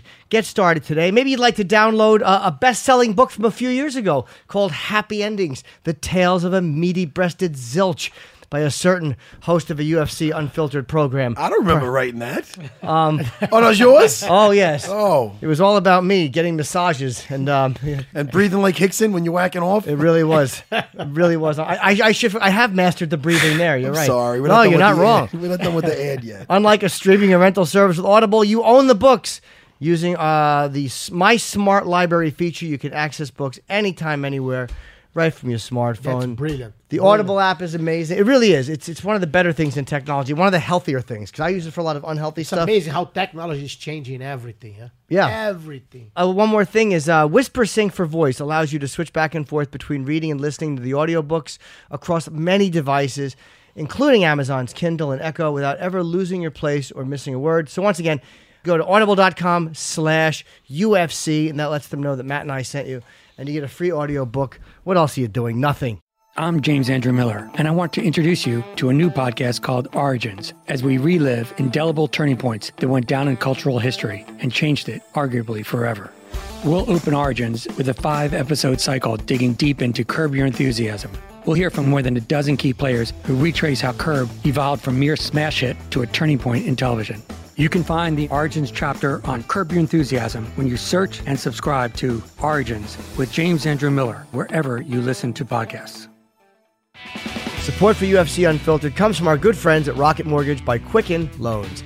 They understand that home plays a big role in your life and family, obviously. That's why they created Rocket Mortgage. Rocket Mortgage gives you the confidence you need when it comes to buying a home or refinancing your existing home loan, and it's such an intimidating process for all of us. Look, this is really simple, allowing you to fully understand all the details and be confident you're getting the right mortgage for you, whether you're looking to buy your first home or your 10th. With Rocket Mortgage, you get a transparent online process that gives you the confidence to make an informed decision. It's convenient. Our trusted partners allow you to share your financial information with Rocket Mortgage at the touch of a button. And in addition to getting a real mortgage approval in minutes, you can even adjust the rate and length of your loan in real time to make sure you're getting the right solution for you. Rocket Mortgage by Quicken Loans. Apply simply, understand fully, mortgage confidently. To get started, go to rocketmortgage.com slash unfiltered. Equal housing lender. Licensed in all 50 states. NMLS. ConsumerAccess.org. Number 3030. Every episode of UFC Unfiltered is now available on Spotify. I know what you're thinking. Wait, Spotify has podcasts. Stop your whinging. Your place for all things music now has the world's most popular podcasts. To stream UFC Unfiltered on Spotify, open the app, you tap browse, you look for us in the podcast section. Follow us and all your favorites to get new episodes dropped into your library as soon as they drop. For more, just go to spotify.com slash podcasts. Uh, when are we getting Amanda Nunes on? Uh, I don't know, five ten minutes. All right, Mr. Renzo. I we we just asked Who gave you your first book? I think you. I believe you did. he did give me my first book. Hold on no, a second. Hold on. Uh, oh What's the name? I know the name of it. Oh, the, the Walking Drum. Yes, Louis L'Amour. Louis, Louis- that was a great book. Oof, you can't I- stop reading. It's a fight from beginning to end. It, it was a great book. Yeah, it really yeah. was. That's I funny. knew That's- you were gonna love that one. Yeah, yeah, I, I did enjoy that. Then I read all the Game of Thrones books. So I, I really read six books instead of five. Yes, you I did. forgot about the book Enzo gave me. I bought a book when I was I I went to Iceland for the first time for a vacation last week. And I like that? It's a beautiful country. huh? I did. We- Did you go to ever go to that Silica hotel oh, where Oh, it's yeah, got yeah, like yeah. the lagoon the, attached? lagoon, the Blue Lagoon, the one. You know, there's a place in New York that has water from there. It charges you like a hundred dollars for one hour in the To do what? to, to be in a jacuzzi with that water, that special Oh, water. it, it What's really so is special about the water? It, it's got like a heavy. What, was- what was It's on the like algae? silica. That there's a silicone on the water. It's it's a very good water for you, very healthy, and it's funny because it's it's a huge lagoon, and if you get closer to the source, it gets warmer. It's a mm. natural water coming from the center of the earth, and it's unbelievable. So you spend the whole day, and if you too hot, you move away a little bit. It gets colder. You have the restaurant. They bring the food. They do massage while you. It's unbelievable. Yeah, the hotel was. We, we stayed at the hotel, and uh, you could also have a private lagoon, which was just amazing. There's like six people in this. It's it's warm. It was really awesome. But the, the what was it on the ground? Like uh, was it an algae or something? You could actually pick it up and rub it on your face. It was really weird. Yeah, Fucking freak. it was great. It was one of the best things I've done in a long time. The Blue Lagoon. you, I went to. I, you're I- rubbing stuff on your face. I just don't even want to. I know. Can we get, off, I can know. we get back to fighting? Just don't get it in my eye. It burns. I was gonna ask him, ask the Renzo, because we asked, we asked just asked Rickson Yes. about his most glorious moment. Now you have a lo- Renzo, you have so many fights. Is there any moment that, in particular, that Pat Miletich fight? I mean, it's so. First of all, I was in Japan when you when you took out two guys in one night, and one of them was Maurice Smith. You took him down, and you freaking uh, Americana'd him. I mean, there's so many glorious moments. Is there anything that really stands out? Yes. Talk to the me. next one. It's Oh. a moment that I didn't leave yet. So that moments I can't wait. He You doesn't. know, so he doesn't rest on his laurels. I is what he's hope. I hope I can still do one more fight. That's and I know this will be the greatest, you know, because I didn't leave yet. I didn't know how it turned out to be, and I didn't know what kind of a story will come from that. Why is it? And by the way, the hero on that book that I gave, it's called Catch- Kebosha. I know. I wrote. Ah, I could never pronounce his name. I could never pronounce his Yes. name. What the walking drum? I thought about having a kid and name him after that. Oh, then that, that kid would be tough as shit because For sure. It's What's like the being a boy named Sue. Kebosha. Gabo shot. Cabershot. Yeah. Cabershot, Okay, that was such a ba- that was such a great book. They should make that a movie. Louis L'Amour is Um, unbelievable. All his books are very entertaining. What is it about now? You you you have you're going to be co- competing in Abu Dhabi. I heard also. Yes, I'm competing in three weeks from now, on the 23rd this month. Oh shit! Who are you going versus? I'm fighting Sanae Kikuta. Remember that guy that I You, fought in Pride? you Pride? fought him for like a fucking fifty minutes. 51 minutes, yeah. Back then, ch- he outweighed me like uh, 60 some pounds. Judoka. Yes. So I was able to choke guy. him out after. And he, that guy, after that fight that he lost, after this 51 minute fight that we did, he went uh, without losing for 32 fights in a row. He's a ball. He's a fucking ball, Oh, he guy. became the, the, the, the king of pancrase. And then after he fought Abu Dhabi, and he was the first Japanese ever to win Abu Dhabi. Was that your first time you um, finished? Not the last time for sure. You finished with your head and arm guillotine. That was the first time I finished it. I actually had it on Akira Shoji on Pride One exactly 20 years ago. And co- uh, I, I, I didn't have the fine tunes yet, and Akira was able to escape because he was shorter than me. Ah. His head popped out. So I went in the locker room on the same day and I reveal all the move and how could I make it better. Pride 2, I was able to finish Kikuta. What's the head and arm? The head and arm guillotine. Kikuta on that. Well, it's a guillotine that I made it. That you, you because before the guillotine choke wouldn't work if the arm was inside, mm. and I was able to fine tune that to make it very efficient. And we became specialists on that. Me, Matt, Oh, Nick, Serra, it. the whole Serra family was Ricardo, very good at that. Ricardo, Ricardo with that. Yeah. yeah, that was beautiful, and that was ages ago. And then he also finished um, Pat Miletich with that, Yes. which was huge, because Miletich thought he had his number. He did, he definitely did. And they, they set up this this. Uh, I don't want to say legends fight because Renzo's still a young man in my in my eyes. Hell yeah. But I don't have one gray hair still. And Renzo fought None. him. He fought him in his backyard. He fought him in uh, where, where, where, where is that? Where's he from? Oh, Iowa? That was Iowa. He yeah. fought him in Iowa, man. I drove there. Get was- him, Pat! Get him! They're all like and- rednecks. And, and it was so funny because as I'm walking out, they start screaming USA, USA, and then I look at Luca, Luca Atalla, Yeah. next to me, and I say, "How did they find out?" He goes, "They find out what?" I said, "That I became a citizen last week." was exactly one week after I became a citizen. He goes, "Are you kidding?" I said, "No, I'm serious." He goes, "You are crazy," you know. it's funny. Renzo Renzo fought one time like that. Now I was talking about this technique last week because uh, Ricardo Almeida was in here last week, and we were talking about a certain back take when you're on all fours and you're trying to get your back to the floor.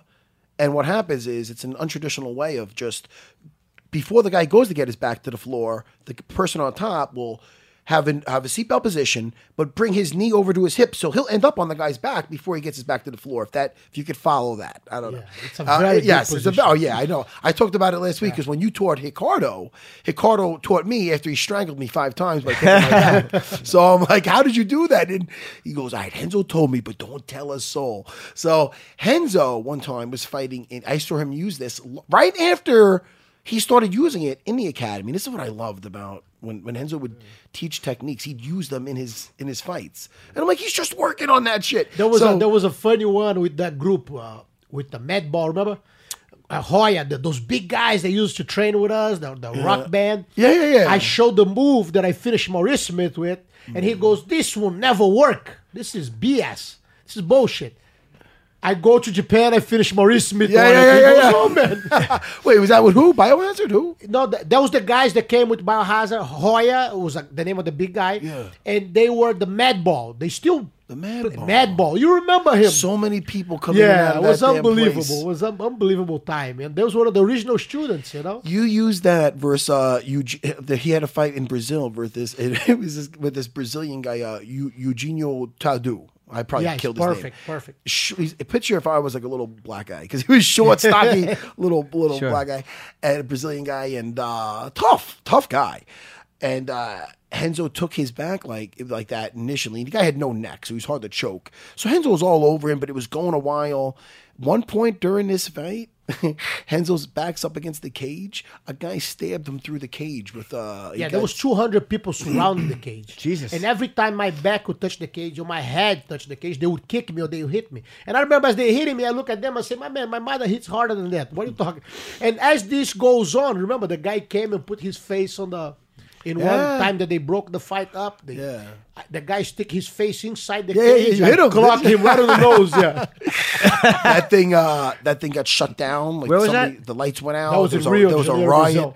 i think that got it got it got it banned for a while over there Yeah, they stopped it for a little did. bit. You gonna call amanda soon is that what you're writing chris the producer Yeah, I was saying, and if it's Chime not, in. Just and it's in. uh, Nina Ansaroff's cell phone that we're calling. So if, if it's not Amanda, I was just saying. I've been to that's it. Rio three times. I enjoyed it. Oh, it's a beautiful city. I enjoyed it. I was just there recently. I love it. I taught a seminar there for 735 people. It was Really? unbelievable, yeah. We were in, uh, I think it was uh, Co- uh, Copacabanas where we went. Copacabana, Uh, yeah, yeah, that's what I yeah jimmy likes the heinies out there I God did. Yeah, there you, was some lovely young Yeah. ladies. he's an ass man. Yeah, he really. I am. Yeah, I, I am. yeah, we stayed at the uh, the Rio Othon Palace. Uh, Yeah, uh, yeah. And uh, we were going to Helpe every night. Remember Help? I don't remember. Hell! That was a while ago. closed down, though, yeah. Now yeah. it's a, it's a museum there. They closed the place and they made a museum. of course 2003, I I went. museum of, a museum of what I, I don't know some cultural art- thing. Oh, okay. It's huge, like the, but they took help out of there. what was help, help I had a lot of good meals there. We there was a right next to Help. There was a good uh, place that had the good good chicken. Yeah, the whole area there. They have the, the they have the chickens where they make it on the charcoal. That's the one that you had. I think so. I don't remember. It's unbelievable. It was a really nice chicken never time. tastes like that. It's amazing. a little scary at night though. Like if you didn't know where you were going, you kind of had to, you know, you had to. Every place in the world where there's too many tourists, Yeah, are like that. that's right. It's like I, I, people say, "Oh, I was in Australia in Sydney, and they tried to rob Luca. The guys with knives. Poor yeah. Luca. Yeah, because he's always distracted with cameras hanging. It's unbelievable. Hello, do we have? Uh, is this Amanda? Oh, just a moment. I thought it was twelve forty-five, but she's signing papers. Uh, Is this Nina?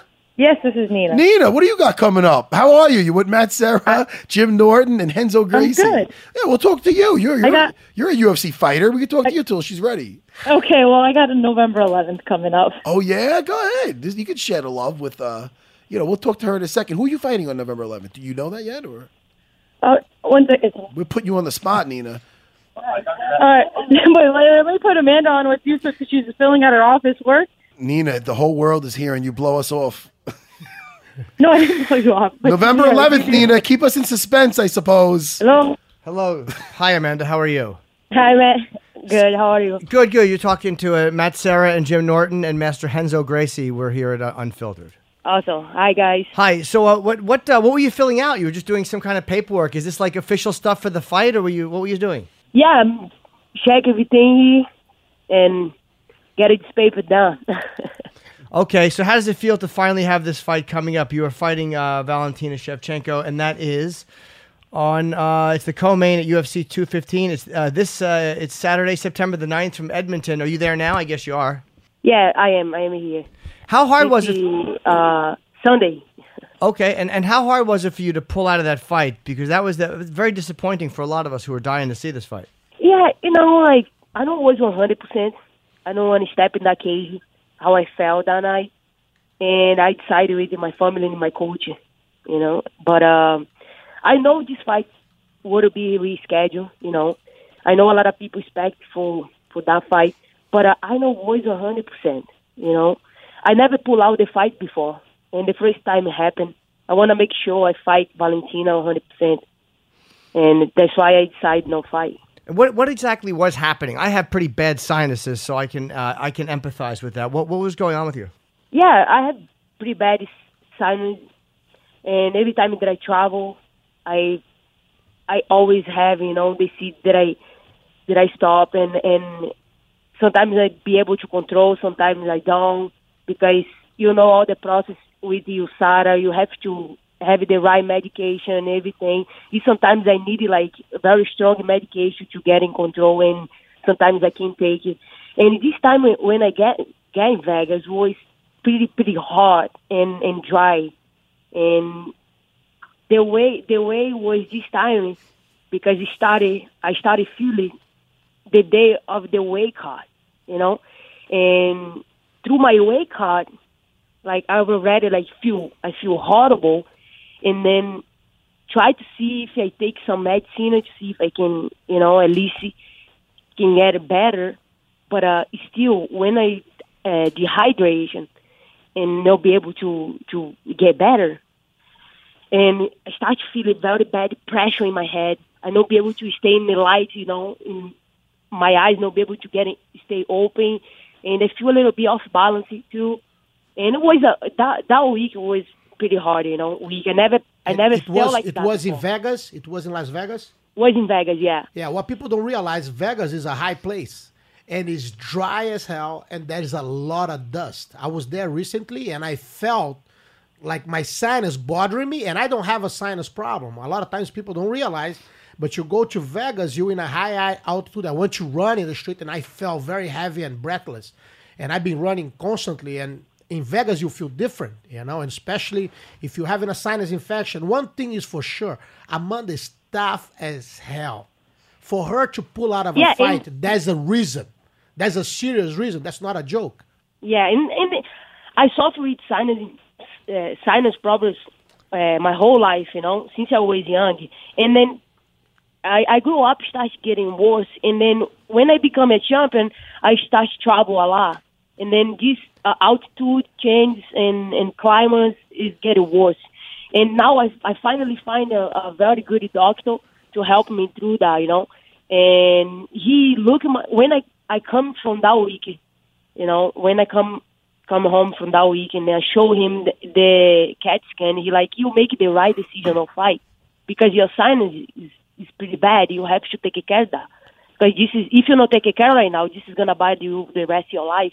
Did you ever consider would surgery help you? I've gotten one surgery, and I Yeah. probably have to do it again. My sinuses suck. he wanna do right after or right he wanna do right right the day I, I went there but uh he told me i have to stay like without getting hit for 10 days and then i was i was like feel very good in training and i i talked i talked to him like can you can you after, do after this fight and then he he was with me in that because i have to train you know i can't stay 10 days is too much for me especially uh, this fight is very important for me. I Sure. want this fight, and then I asked him if he have any medicine or we can like at least uh, get me 100 percent for this fight. And then he gave me like a bunch of medicine, and then I work with Yosara to see if everything's right, and then the medicine is work very well, you know. But uh, for sure, after this fight, I will do the surgery. It's the best thing for me. I- Is there a medicine that was kind of working for you, or that typically help? Like I try to avoid Afrin because that will clear me up, but then it just makes it worse. Is there anything that you wanted to take but couldn't take because you knew it would be a problem with the USADA testing? Yes, for sure. I have like a um, have a, a medicine. I have a uh, um, a kind of asteroids. Is the one that I really Oh, right. asteroids. The one that I really feel better. Is the one that helping me like to uh, get the, the run at least run. You know the the sinusite because my getting stuck. This my sinus is this, is the biggest problem because when you get in stock and then start all the pressure, the my my balance is feel weird. But as soon as get it run, and then I start to feel better. But uh, at, at that moment in the wake out, I don't be able don't be able to make it, the sinusite running, and then stuck. And this is was the the the the worst thing. And then I could take the medicine, and then uh, was worse. You know. Cody Garbrandt, he made me want to try this sign, this balloons in the nose, which open you up. And so I went to a sinus doctor, and I may try that. Have you considered doing that? They have that that operation where you can put the balloons in your nose, and it's a much shorter healing time. Yeah, I, exactly this this process I'm gonna do when I come back. First, you know, do the balloon, and I have a, a, company is with me right now. Is the the one that make the machine balloon. They is gonna help me go through this, and after that, I I will see the next step. But uh, I heard about it. I did a lot of research, and I think a lot of people uh, feel better. You know, a, a, a lot of people get a hundred percent too, and I'm excited, you know, because this thing bothered me for so for so long, but now it's getting worse.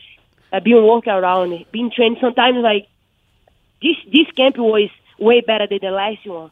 The last one I take I have to take days off because I don't be able to breathe very well, and my head like killing me, and all those things. You know, you you.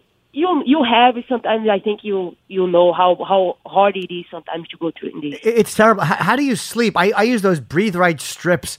Do you ever? Can you ever not breathe when you're sleeping? if you see my home, I have all the machines you you you think about it for sinusite.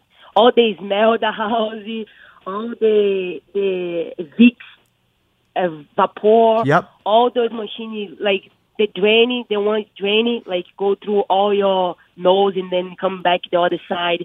I have all those machines. I have all those things. Actually, like nothing work.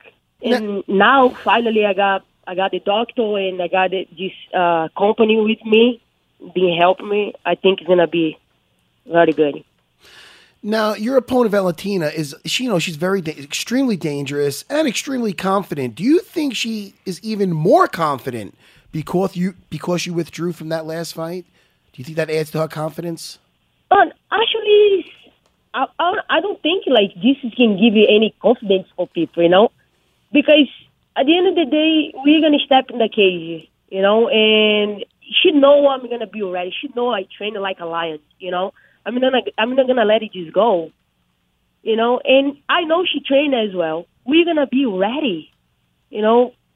Both is gonna be confident because I'm help if you help her to get a confident, helping me to be confident as well because making me uh training more, you know, getting Yeah. better and better because it's on another camp, another thing you can work with more, more time to work, and I don't think like because delay like that is making nobody like stronger, you know, stronger. Yeah. Now you've been. In, yeah, I hear you for sure. Now you've been in there with the with the best in the division, and you've beaten the best. Now, uh, including Valentina.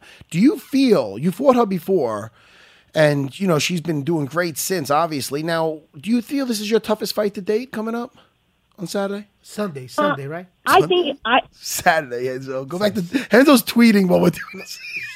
go ahead, Val. Go ahead. Go ahead. I'm sorry, Amanda. sorry about that.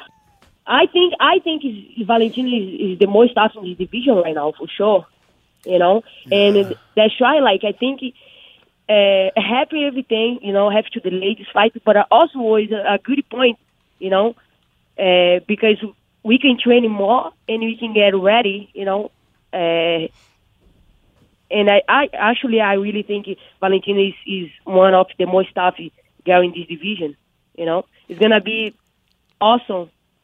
Awesome, awesome this fight. Have Have you spoken to Dana? Dana was pretty upset, but you know he, he tends to, to be that way when he gets you know he tends to speak his mind publicly. H- have you spoken to him and kind of cleared the air with him since then? No, actually, uh, when I spoke to him uh, when I was in the hospital, I thought he understanding me. I thought we have a clean conversation. But after that, we don't we don't talk. I don't think needy because everything already was said. Nothing's gonna uh, change. Uh, I'm not upset with him at all.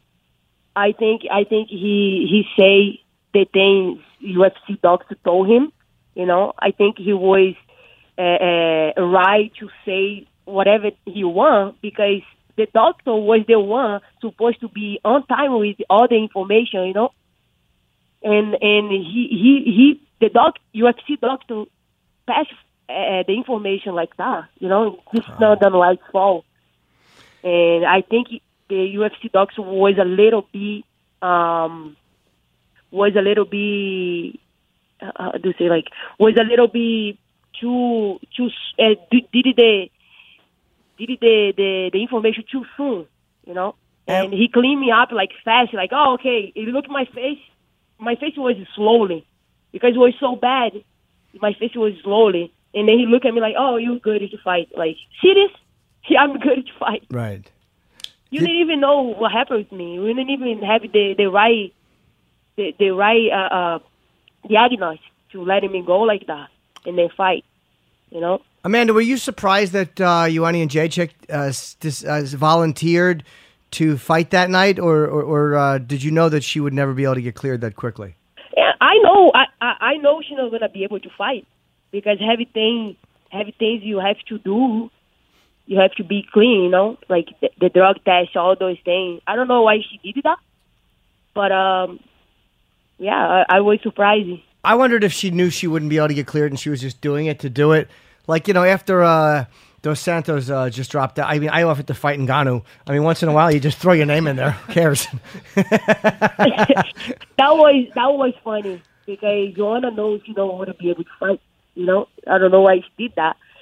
Um, I don't. Uh, I don't really like. Don't know why she did that. Well, on a positive note, you're ready now, aren't Yes. you, champ?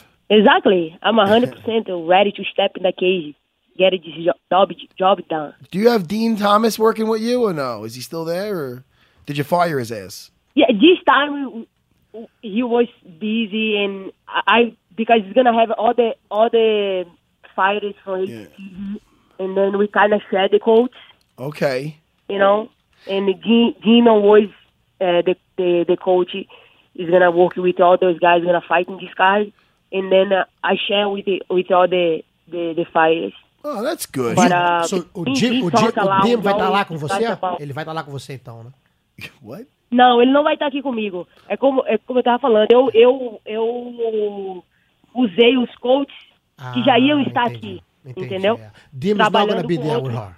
Go ahead. Yeah, but uh, No, he's u- she's not using the be here with coaches of all the other guys Yeah. to be there with her. Yeah, well, Dean's probably practicing his his uh, his shitty uh, improv, so that's okay. He hates his Dim Thumb. Yeah, he's got he's got his he's got his priorities all screwed up. but anyway, champ, I can't wait for this we this weekend. I cannot either. and- That's and a great fight. It's a great, fight. Great fight. Yeah. What's the Me main What's the main event, Amanda? I'm very excited. What? it- What? You guys are the co-main. What is the main event? Demetrius. Oh, that's right. Demetrius, and, and Ray yeah. Borg. Yes. course.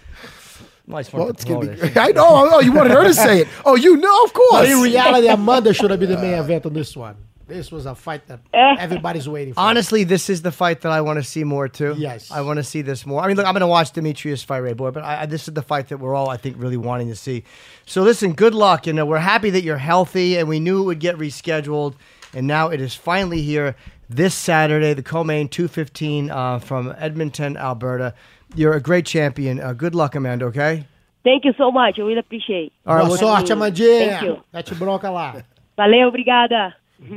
All right. Ciao, Take beijo. care, Bye champ. bye. All right, that's Obrigado means thank you. Yeah. I remember Yeah. that. I, I know that and uh, por favor. Por favor, yeah. I said por favor a lot and uh, obrigado very much a lot. But por, Yeah? favor, por favor, especially while we're say over money. oh, and- yeah, oh, when you're done, you say obrigado. obrigado, yeah. When you when you when you're wiping your face off. Yeah. Sorry, Renzo. Oh, Master Renzo. What do we have to promote? I mean, we, listen, we're here a while. I could do this all day. This day was really long. fun. I'm so happy. just to came in. let you know, Go ahead. she said Sunday was the fight. Who said that? If you guys check, Amanda said Sunday. I think she You she see? said Sunday, but I think she why I said she was staying in Edmonton until Sunday. But the Yeah. fight is Ah. Or she I came- the she got- fight was Sunday. Yeah. And No, in she got there fairness, Sun- she got in there the The Sunday. fight is Saturday. I'm not missing this fight fight. Saturday. She got there Sunday probably. I asked her if she was in Oh, Edmonton. She- okay. I'm guessing she said I got her Sunday. Renzo multitask. He was Yeah, listening. understand. He Ah, was the listening. there. I'm and he was, paying he was attention. No, she's- paying attention. I do the same thing. texting, paying attention, writing people. But He listened. Hey, Master Renzo can do whatever hell he wants. He can take a shit on the floor if he wants. God damn. That's my instructor. You don't text and drive though, do you? No, never, That's never. bad. I don't believe him. Uh, now I have Siri. Yeah, I know. I Yeah. do that Press too. the, yes, press the button and you speak. Sometimes he doesn't understand my accent, but he goes. Yeah, I have problems with it too. I, a lot of times I'm yeah, I'm I'm I'm It's uh, amazing. My kids can do it 100%. And it, I think it's a thing of generation. It is. Yeah. Technology be, belongs to the new generations as as they come along. You know, it's like we don't, we can, ch- we can change. But we're the first generation. We're the we're the first generation to actually have all of this and still remember the old days. Definitely, definitely. Ah, we that's still remember true. the phone. Yeah. We had a party true. line. There was four families on our phone, so it would go, or two families, and you'd call, and you didn't know if it was for you or the oh, downstairs. Oh, downstairs yeah, for the downstairs. people. yes, yeah, yes. Very hard to talk dirty on that phone. yeah. There was always somebody listening to Always somebody listening. your conversation. And it was a relative. That was bad. if it was the CIA, it would be okay, but not. We, Yeah. gotta- we have to have Renzo win again because I feel. I mean, we spent uh, so much time with Master Rickson, which was amazing. Yeah, it was but good talking to uh, him. we, we, I mean, Renzo. I'm gonna is- be coming We got back so for many sure, damn so, stories my yet to talk pleasure. about. Be- It's good though. We keep people in suspense. Yes, we do. What are we going to promote now? Let's promote. Renzo My promote tour is something. on sale. Uh, kneeling room only. JimNorton.com. I'm going to Seattle and Portland, and then I got Dallas and Austin. And um, Well, Mr. Renzo wants to know what does it mean kneeling room only? it's instead of standing room only. It's a blowjob joke. Oh, okay. God bless you. You explain it, just like you're explaining the main event of uh, the fucking thing. I knew you knew who it was. But I, I, I did. Demetrius I did. But I did want to. This when are you going to do a show in New You York? do I want to go watch it, man. November 11th. I'm at Town Hall. That's it. I'll come. I'm coming. You asked her that so she wouldn't feel bad about being the main, not main. No, no, it's just a way to promote things without just, just It going. is. So what's the main event? She So would what's say the main this- event? She'd be like, not me, and I'm the champ. I didn't mean it like that. No. I'm just being a fucking cocksucker. Yeah, that's all right. I've been one all in all week in Iceland. Oh fuck! oh shit, Jimmy. Oh, you can't do that to me when I'm when I'm heavy. I might just drop, dude. Uh RenzoGracie.com. If you're in oh, you know who just got in touch with me? I might as well just tell you now because you're here. Is, just yesterday is um Kelly Ripa's husband, uh, Mark Consuelos. Really? His son's 14. Wow. And he's Send asking me, over, he man. asked me Send where to over. train. I go, what? I Send him told him over, you. He asked me for a certain. But week after this, I'm gonna make sure you take You care of can that give me guy. my number and everything. You know, because that kid Don't wants worry. to train. It's a pleasure. And we and that's so it's RenzoGracie.com, right? Yeah, I'm not missing anything. That's Anybody in Manhattan or around the world who wants to train or buy a gi or buy a T-shirt, Renzo knows. Ow! I love it. I need so I need a new wardrobe. Can we stop You by the place deserve after it. this? Please. It's, I'm gonna go with We'll you go now. straight there. I loved it. I went in that one time. It was great. I liked. I, I should just go back. I seen the. I can't get my And energy why you didn't stay? Because I'm always. This is. It sounds like a terrible excuse, but I want to get my sinuses fixed again so I can breathe and sleep. I don't sleep. It bothers you. vagina. I'm always. I know. I'm a bit of a pussy. I, Pussy. but it really Uh, what? is. I'm just really tuckered out all the time. You're always tuckered, man. I am you got, look at tired. the smiles on both mine. And I rolled today. Renzo probably strangled five people this morning. It makes I us run happy. an hour today. Did you? I rolled 50 minutes. Now I feel fucking fat. You 'Cause he rolled an hour or more than ran an hour? I run. I Oh, you run. run. Oh, you ran an hour. I do, my Seven- my, my seven running miles. days might be over, Renzo. I'm not going to lie to you. I know. I I can see. sprint like a little dwarf. Yes, quick. Do you run on a treadmill or outside? Outside. You do. Oh, you do outside. Yeah, yeah. What do you do? Laps? I do a lap in my neighborhood, but it's it's like seven miles. One lap. Oh, you're in Jersey, right? Yes. Oh, okay. And if anybody wants to see um, on UFC Fight Pass, where are they now? Season either three or five. I get fucking confused. What season are you on now? I don't know. Chris, the producer's not going to No, look I that mean, I up can now. look, try to look quick. I know that I'm Good. there. he is there. Well, so the, it's on the UFC Fight Pass. It's the where it's the original shows. Where are they now in the UFC edition? And you got Renzo with his beautiful family. You never know. You might get an appearance by me and my little girls and my wife. Oh yeah, you, yeah We're you're in there. We're, It was an uh, unbelievable birthday party. Oh, that when I was was turning great. 50, yes. that was so amazing. Uh, go It's ahead. season five. It is season five. Yeah. All right. What a great show this was. This This, was was, so so, much- much, fun. Really fun. nice. This It was nice fun. it. And of course, to the great uh, Rickson Gracie for calling. And that was just. Yes, the RicksonGracieCup.com. Yeah. Yes. All right, and guys. Amanda, thank you to Amanda, and thank you to Renzo and Matt and me. Well, we're just here, so That's no it, one man. What else we got to do? All right, everybody. This is goodbye. Yep. Thank you. Obrigado. Obrigado. Obrigado. we have to end the show. Por favor. Oh, he's gonna be late on it. He's gonna. Why even do it? Why? Yeah, okay. That's for you. That's for Chris, the producer. Goodbye, everybody. Goodbye.